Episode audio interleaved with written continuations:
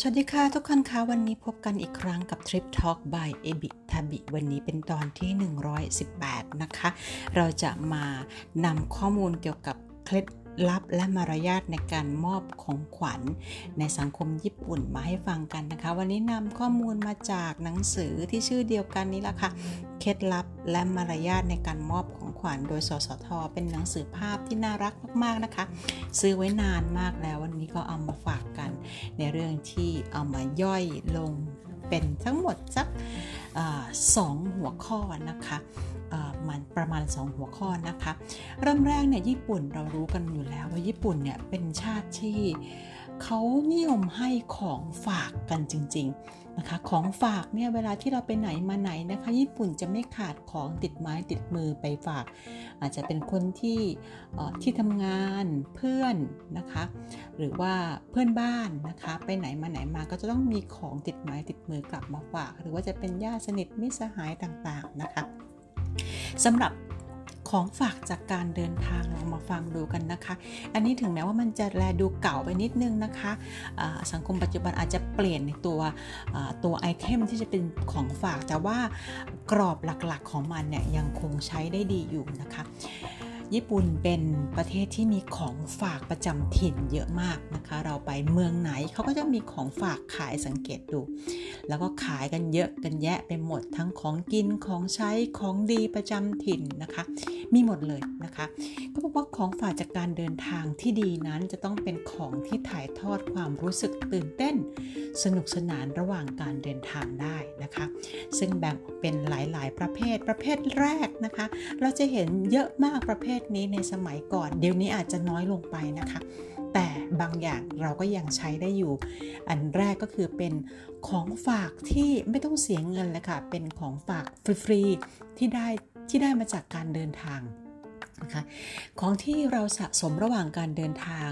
เป็นของฟรีที่ซื้อด้วยเงินไม่ได้ แปลว่าของนี้ต่อให้มีเงินก็ซื้อไม่ได้ ต้องเป็นของที่เราตัวเราไปถึงสถานที่นั้นมาถึงจะได้ แต่ว่าของสิ่งเหล่านั้นเนี่ยสามารถถ่ายทอดบรรยากาศในการเดินทางได้ ส่วนใหญ่ก็จะเป็นของที่มีสีสันสดใสลวดลายน่ารัก เช่นอาจต้องบอกไว้ก่อนไอเทมมันอาจจะแปลกนิดนึงนะคะ แต่มันมีจริง ๆ แล้วก็มันก็น่ารักจริง ๆ ด้วยบางครั้งของในญี่ปุ่นหนึ่งกระดาษรองแก้วนะคะกระดาษรองแก้วที่ใช้ในต่างประเทศมักจะมีสีสันสดใสลวดลายน่ารัก สามารถนำมาประดับห้องได้นะเราจะสังเกตได้ว่าจานรองแก้วต่างๆ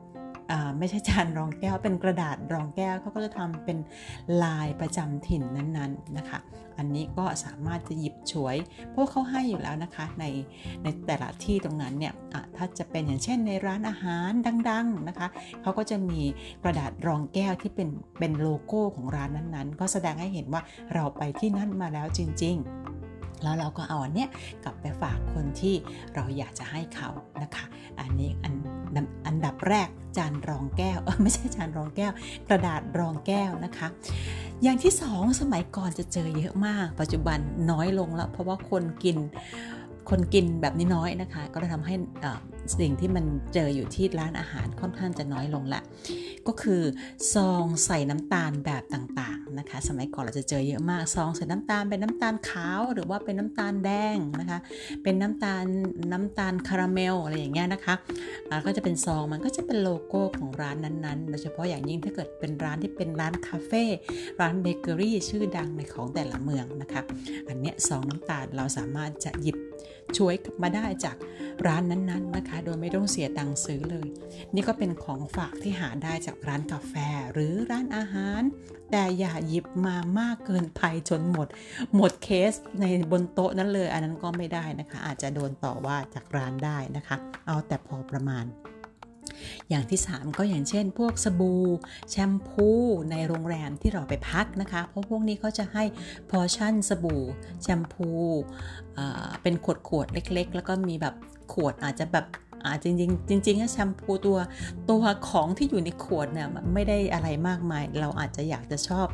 อาจจะชอบไอตัวขวดนี่แหละที่อยากได้นะคะ เพราะเขาจะทำขวดที่เป็น bottle เป็น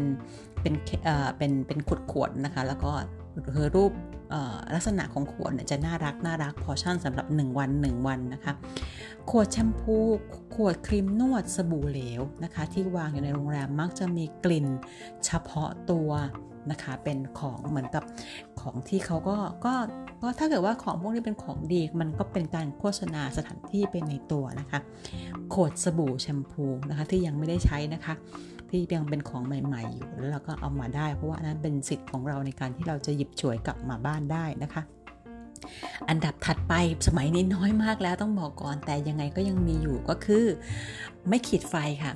กล่องไม่ขีดไฟหรือเป็นแพ็คไม่ขีดไฟเล็ก ๆ อาจจะมีแค่แบบ4 5 4 5 ก้านอย่างเงี้ยนะคะใน1 1แผงนะคะ อันเนี้ยแต่ก่อนนี้จะมี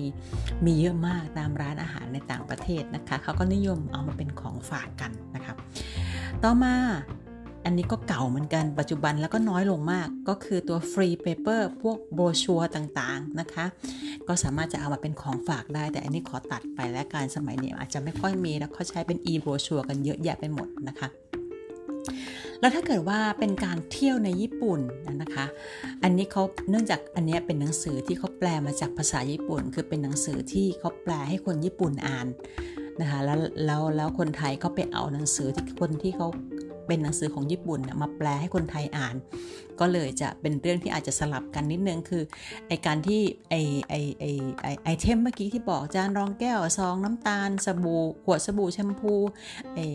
แพ็คไม้ขีดไฟหรือว่าโบรชัวร์พวกนี้ในกรณีที่คนญี่ปุ่นไปต่างประเทศอย่างเช่น ไปสวิตเซอร์แลนด์ไปยุโรปมาอะไรอย่างเงี้ยค่ะ ก็เอาพวกเนี้มาฝากเอามาเป็นของฝากในบ้านแต่ว่าจริงๆแล้วในญี่ปุ่นก็จะมีของอย่างนี้เหมือนกันในฐานะที่เราเป็นคนที่เดินทางไปญี่ปุ่น แล้วญี่ปุ่นเป็นจุดหมายในการเที่ยวของเรา ก็ลักษณะเดียวกันค่ะ แบบนี้ก็ใช้ได้สำหรับเราเช่นกันนะคะ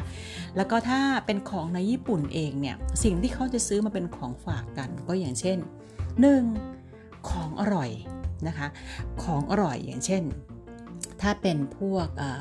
เป็นของที่อยู่ริมทะเลก็จะเป็นอาหารทะเลทั้งหลายแหละ อาหารทะเลแปรรูปนะคะ หรือถ้าไปฮอกไกโดก็จะเป็นพวกนมเนยต่างๆ อย่างเงี้ย ฟุกุโอกะหรือคิวชูก็จะเป็นเมนไทโกะนะคะหรือว่าถ้าเป็นแบบเป็นเป็นคุมาโมโตะก็จะเป็นรากบัวอะไรอย่างเงี้ยนะคะ อันนี้ก็คือเป็นของอร่อยประจำถิ่นก็สามารถจะซื้อมาเป็นของฝากได้นะคะ อีกอย่างหนึ่งอันเนี้ยเป็นอันที่แปลกแล้วก็แบบว่าช็อกมากนะคะ ก็คือเขาบอกว่ามันเป็นของที่สำหรับคนที่ชอบที่คนชอบของมีคุณภาพ เขาบอกว่าคนที่มาเที่ยวที่เกียวโตนะคะ มักจะซื้อมักจะซื้อ กระดาษซับหน้ามันค่ะ ยี่ห้อโยจะเป็นของฝากนะคะ ก็เป็นเป็นกระดาษซับหน้ามัน แล้วไปอยู่ที่เกียวโต ซึ่งดูแปลกมากเลย แต่ว่าอันเนี้ยก็ยังเป็นของของดีประจำจังหวัดเกียวโต ที่คนเขาซื้อหามาเป็นของฝากกันอยู่ ในปัจจุบันก็ยังเป็นอยู่นะคะเป็นตำนานมากๆนะคะไอ้ไอกระดาษซับหน้ามันยี่ห้อนี้เป็นตำนานจริงๆนะคะใครไปเกียวโตลองไปตามดูนะคะ กระดาษซับหน้ามันยี่ห้อโยจะนะคะโยจะก็ชื่อก็ไม่เหมือนญี่ปุ่นเอาซะเลยนะคะ โยจะเนี่ย อพอได้ยินโยจะปุ๊บเนี่ยจะนึกไปถึงภาษาเกาหลีที่แปลว่าผู้หญิงทุกทีไปนะคะ แต่ว่าอันนี้เป็นของที่เป็นของดีประจำจังหวัดเกียวโตนะคะทีนี้นอกจากนี้ก็ยังจะมีของที่มีขายเฉพาะในท้องถิ่นนั้น อย่างเช่นอะไรอันพอพูดถึงอันนี้แล้วมันจะกลายเป็นเป็นซ้ำกับอันแรกที่เป็นของอร่อยนะคะ แต่อันนี้ไม่ใช่ละจะเป็นอีกแบบหนึ่งนะคะเขาบอกว่าสินค้าที่มีขายเฉพาะในท้องถิ่นนั้น เช่นเช่นนะคะเช่น ขนม Pretz เหมือน pretzel กูลิโกะ Pretz นะคะรส 明太子ซึ่งมีขายที่เฉพาะเฉพาะที่ฮากาตะเท่านั้นนะคะ หรือว่าจะเป็นกูลิโกะป๊อกกี้รสเมลอนเนี่ยมีขายเฉพาะที่ฮอกไกโดเท่านั้น แบบนี้เป็นของเฉพาะ เฉพาะท้องถิ่น เป็นขนมที่มีขายเฉพาะท้องถิ่นเป็นของหายาก จึงเป็นของฝากที่คนรับก็ดีใจ แถมยังเป็นหัวข้อในส่วนเป็นเป็นหัวข้อสำหรับการสนทนาได้อีกด้วยนะคะ อันเนี้ยก็เป็นอะไรที่เออก็จริงๆ แล้วในปัจจุบันก็มันน่าจะมีขายไปทั่วประเทศแล้วไหมเนี่ย แต่ว่าก็อย่างไรก็ตามนะคะ ยังยังเป็นลักษณะเฉพาะตัวอยู่ก็เหมือนกับเหมือน เหมือนกับที่ถ้าไปญี่ปุ่นเราจะต้องไปซื้อช็อกโกแลตไรซ์นี่นะคะอันนี้ก็คือเป็นเฉพาะญี่ปุ่นเท่านั้น ถึงแม้ว่าเขาจะมีขายในเมืองไทย เราก็ไม่อยากจะไปซื้อเขาเราก็อยากจะไปซื้อที่ญี่ปุ่นนะคะ อันนี้ก็จะเป็นสินค้าที่มีขายเฉพาะในท้องถิ่นนั้นที่จำเป็นของฝากกันนะคะ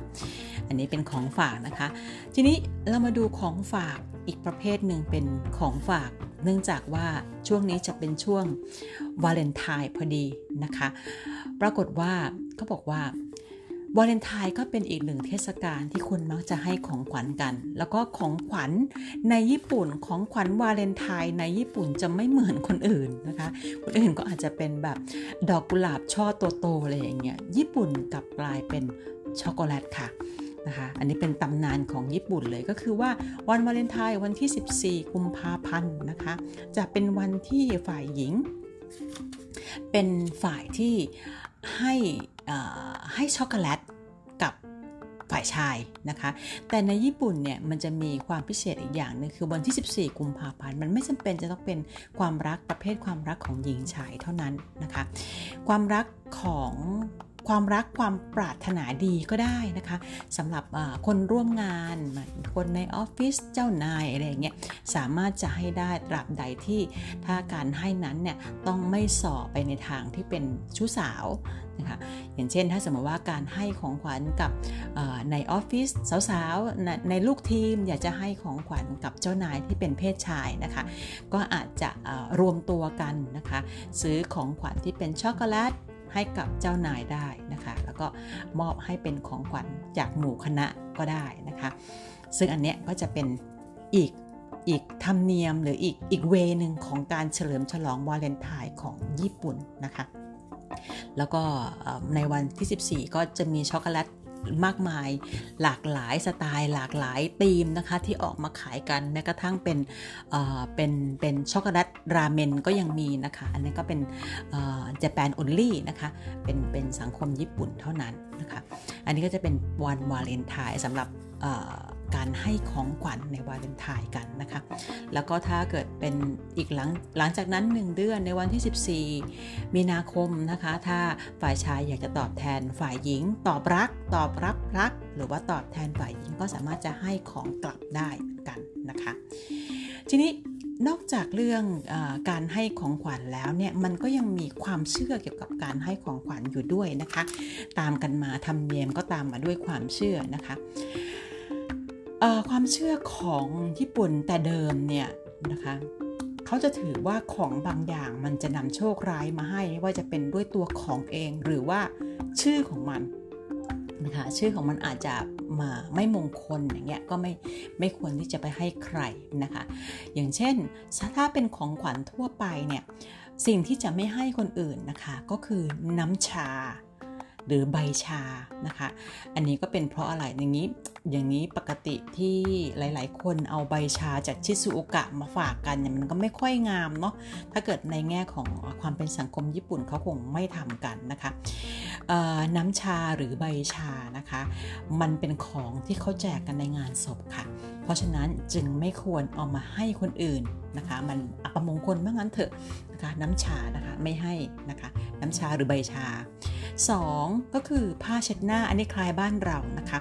ผ้าเช็ดหน้าเขาจะไม่ให้คนอื่น แต่ไม่ด้วยไม่ใช่ด้วยความไม่ใช่ด้วยความที่ว่ามันจะเป็นซับน้ำตาหรืออะไรเหมือนที่เราเชื่อนะคะเขาบอกว่าคำว่าผ้าเช็ดหน้าในภาษาญี่ปุ่นที่เป็นคันจินะคะ มันจะอ่านได้ว่าเทนิเระนะคะ เทนิเระจะมีความหมายว่าตัดสัมพันธ์ จึงไม่ควรให้เป็นของขวัญ ทั้งๆทที่ผ้าเช็ดหน้าในญี่ปุ่นสวยมากๆนะคะ เราต้องมีหลายคนแน่ๆค่ะ ที่ว่าซื้อผ้าเช็ดหน้าญี่ปุ่นมาเป็นของฝากคนอื่นนะคะ อันนี้ไม่ควรให้นะคะ 3 อีกอันหนึ่งเออเป็นเป็นของที่จริง ๆ ในญี่ปุ่นก็มีขายอยู่เยอะ แล้วก็เป็นของที่บางชิ้นเนี่ยเป็นของราคาแพงเลยทีเดียว นั่นก็คือหวีค่ะหวีหวีผมเนี่ยนะคะ หวีที่ไม่ให้นำมาเป็นของขวัญของฝากก็ก็เนื่องจากว่าคำว่าหวีในภาษาญี่ปุ่นเนี่ยคือคำว่าคุชิคุชินะคะคุชิเนี่ยคุและชินะคะ ทั้งสองคำเนี่ยแปลว่าทุก ความทุกข์กับความตายโอ้อันนี้สาหัสเลยนะคะ ทั้งความทุกข์ทั้งความตาย เพราะฉะนั้นหวีค่ะเขาจะไม่ให้กันนะคะ อันนี้ในเคสทั่วๆไปเลยไม่ไม่ให้กัน แล้วทีนี้พอมาถึงเรื่องของที่เขาไม่ให้กันในงานแต่งงานมีอะไรบ้าง ของที่เขาถือไม่ให้ในงานแต่งงานนะคะ ก็คืออย่างแรกนั่นคือคือมีดหรือกันไกรนะคะ มีดของกันไกร ไม่ให้นะคะ เพราะว่าเป็นของต้องห้ามเลยของมีคมนะคะไม่ให้กันนะคะ อย่างที่สองก็คือของที่เป็นของที่แตกหักง่ายก็เช่น กระจกหรือเครื่องกระเบื้องเซรามิกทั้งหลายแหละเครื่องแก้ว บางทีเราจะให้เซตแบบเซตเซตเอ่อเรียกว่าอะไรอะเซตเซตเครื่องครัวที่เป็นเครื่องแก้ว เป็นจาน เป็นชุดอะไรอย่างเงี้ยญี่ปุ่นเขาไม่ให้กันนะคะ เพราะว่าตัวกระจกหรือเครื่องแก้วหรือเครื่องกระเบื้องเนี่ยทำให้นึกถึง การแตกหัก ซึ่งไม่เหมาะที่จะให้สำหรับงานแต่งงานแก่คู่บ่าวสาวนะคะแต่แต่แต่แต่แต่มันก็คล้ายๆมาคนไทยเหมือนกัน จานชามเนี่ยเขาเป็นของขวัญที่คนนิยมให้มากที่สุดนะคะ ถ้าเขาไม่ถือก็ก็แล้วไป ถ้าเขาไม่หัวโบราณนะคะ ก็แล้วไปแต่ถ้าเป็นคนเก่าแก่ก็จะไม่ให้กันนะคะ ทีนี้ของขวัญที่สำหรับผู้อาวุโสแล้วมีความเชื่อบางอย่างแฝงเข้ามานะคะ ก็อย่างเช่น ถ้าเราจะเราเป็นผู้น้อยเนาะเราจะไปให้ของขวัญผู้ใหญ่นะคะสิ่งที่ต้องห้ามคือรองเท้าหรือถุงเท้านะคะ เพราะว่ามันมันให้ความหมายของการเหยียบย่ำนะคะ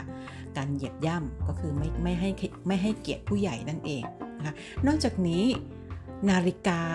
และกระเป๋าก็ไม่ให้ให้นะคะ ไม่ให้ผู้สูงวัยนะคะ เพราะว่าทั้งนาฬิกาและกระเป๋าเนี่ยมันสื่อความหมายถึงว่าเออทำงานให้เยอะๆนะคะ ขยันทำงานให้เยอะๆนะคะ จึงเป็นการที่เสียมารยาทที่จะไปบอกผู้ใหญ่ ให้แบบกำบัดแต่เนให้ทำงานมากขึ้นอะไรอย่างเงี้ยมันมันไม่ไม่ค่อยถูกต้องนะคะ เพราะว่าผู้ผู้ใหญ่หรือผู้อาวุโสก็ไม่ควรจะต้องทำงานหนักนะคะเพราะฉะนั้นก็อย่าให้นาฬิกากับกระเป๋านะคะ นอกจากนี้ยังมีความเชื่อในเรื่องตัวเลขนะคะ ตัวเลขที่เป็นเลขเลข เลขมงคลนะคะ เขาจะให้เลขคี่ค่ะ อย่างเช่น 357นะคะ357นะคะ357นะคะ มักจะให้ของขวัญที่มีเลข 3 เลข 5 เลข 7 เพราะถือว่าเป็นเลขดี ส่วนเลข 8 ซึ่งเป็นเลขคู่เนี่ยจะเป็นเป็นตัวที่มีความหมายว่าแผ่ขยาย จึงเหมาะสมกับงานมงคลนะคะ เลข 8 มงคลได้นะคะ ทีนี้เลข 4 กับเลข 9 นะคะ 4 เนี่ยแปลว่าตายค่ะ ไปพ้องเสียงกับคำว่าตาย กับเลข 9 ไปพ้องเสียงกับความทุกข์นะคะ เหมือนเหมือนตัวหวีค่ะ หวีก็เป็นความทุกข์กับความตายเหมือนกัน เลข 4 เลข 9 ก็เป็นความทุกข์กับความตายเหมือนกันนะคะ เพราะนั้น 4 กับ 9 นี่ห้ามเลยนะคะเพราะญี่ปุ่นจะชอบเลข 3 5 7 แต่ไม่มี 9 นะคะ เพราะ 9 เป็นเลขอัปมงคล แล้วก็เลข 8 ค่ะ จะเป็นเลขที่ดีนะคะสำหรับการขึ้นบ้านใหม่นะคะ ของที่จะไม่ให้เป็นของขวัญการขึ้นบ้านใหม่ก็คือของที่เกี่ยวกับไฟทั้งหมดไฟแช็กที่เขียบุรี เทียนหอม เทียนไขอะไรอย่างเงี้ยหรือของที่มีสีแดงๆ เพราะมันจะสื่อไปถึงไฟ ไม่ควรจะให้เป็นของขวัญนนะคะ แล้วก็ทีนี้ก็มาถึงเรื่องการเยี่ยมผู้ป่วยนะคะ ของเยี่ยมผู้ป่วย ถ้า ไปเยี่ยมผู้ป่วยเขาจะไม่ให้ของที่เป็นไม้กระถาง ดอกไม้ที่เป็นไม้กระถาง ต้นไม้ที่เป็นไม้กระถางเด็ดขาด เพราะว่ามันจะสื่อถึงความเจริญงอกงามนะคะ ก็ทำให้โรคภัยไม่หายไปทำนองนั้นนะคะคือโรคภัยนั้นจะเจริญงอกงาม เพราะนั้นเขาจะไม่ให้นะคะ แล้วก็ดอกไม้บางดอกไม่ให้นะคะสำหรับการเยี่ยมไข้ก็คือ ดอกคาเมเลีย ดอกป๊อปปี้นะคะ ดอกคาเมเลียเป็นดอกที่เบนหัวลงนะคะ เป็นดอกที่หัวทิ่มเพราะฉะนั้นเหมือนกับคนที่แบบไม่หายสักทีอะไรอย่างนี้นะคะ ส่วนป๊อปปี้นี่ก็กลีบจะร่วงโรยได้ง่าย ก็แสดงให้เห็นถึงว่าไม่แข็งแรงนะคะ แล้วก็ แล้วก็อีกอย่างหนึ่งคือดอกดอก シクラメンนะคะอันนี้เป็นดอกที่ชื่อแปลกนิดนึง จะหาชื่อภาษาไทยก็หายากเหลือเกิน เอาเป็นว่าชื่อดอก シクラメンนะคะทำให้นึกถึงคำว่าตาย เพราะว่ามีคำว่าชิกับมีความว่าคุสังเกตดูนะคะ しく 49นะคะ ตัวเนี้ยไม่เป็นเป็นอัปมงคลหมดเลยนะคะ ไม่ให้ใช้ดอกคาเมเลีย ดอกป๊อปปี้นะคะส่วนดอกจมาศนี่ห้ามเด็ดขาดเพราะดอกจมาศเบญจมาศนะคะ เป็นดอกที่ใช้ในงานศพค่ะไม่ให้ใช้นะคะไฮเดรนเยียก็เป็นดอกที่มีสีซีดจางนะคะ เป็นสีซีดๆก็สื่อความหมายถึงความซีดซูบซีดไม่สดใสก็อัปมงคลอีกเหมือนกันนะคะ ทีนี้ถ้าเวลาที่ เป็นของที่ตอบแทนการเยี่ยมไข้นะคะ เวลาที่คนอื่นมาเยี่ยมไข้เราสมมติเราไม่สบาย แล้วคนอื่นเยี่ยมไข้เรานะคะ แล้วเราต้องการจะตอบแทนเขาเมื่อเราหายดีแล้วนะคะ เราก็จะเอาของที่ใช้แล้วหมดไปไปให้เขา เช่นพวกสบู่นะคะหรือกาแฟนะคะ อันนี้เขาระบุมาเลยว่าเป็นสบู่หรือกาแฟนะคะ ก็ พื่อเป็นการตอบแทนและแก้เคล็ดว่าไม่ให้โรคภัยไข้เจ็บเนี่ยมันยังคงอยู่คือ มันจะหมดไปมันไม่มันไม่เพิ่มพูนขึ้นมานะคะตัวนี้ก็เป็นเคล็ดลับที่เขาเขียนไว้ในหนังสือเคล็ดลับและมารยาทในการมอบของขวัญ อาจจะไม่เกี่ยวกับการทริปมาการท่องเที่ยวเท่าไหร่นะคะ แต่เป็นเคล็ดไว้ค่ะให้รู้ไว้เผื่อว่าในวันใดวันหนึ่งเราอาจจะต้องไปมีปฏิสัมพันธ์กับคนญี่ปุ่นก็ให้รู้เบื้องต้นแบบนี้ไว้นะคะ ข้อมูลดีๆ เหล่านี้จะพยายามนำมาฝากกันนะคะในทุก EP ในเรื่องเกี่ยวกับญี่ปุ่น วัฒนธรรมญี่ปุ่น สังคมญี่ปุ่นนะคะ ซึ่งถ้าชอบไม่ชอบยังไงลองคอมเมนต์มาในคอมเมนต์ก็ได้นะคะ ถ้าชอบก็ subscribe ไว้นะคะ กดติดตามไว้แล้วก็มาฟังกันในครั้งหน้าสำหรับวันนี้ขอบคุณและสวัสดีค่ะ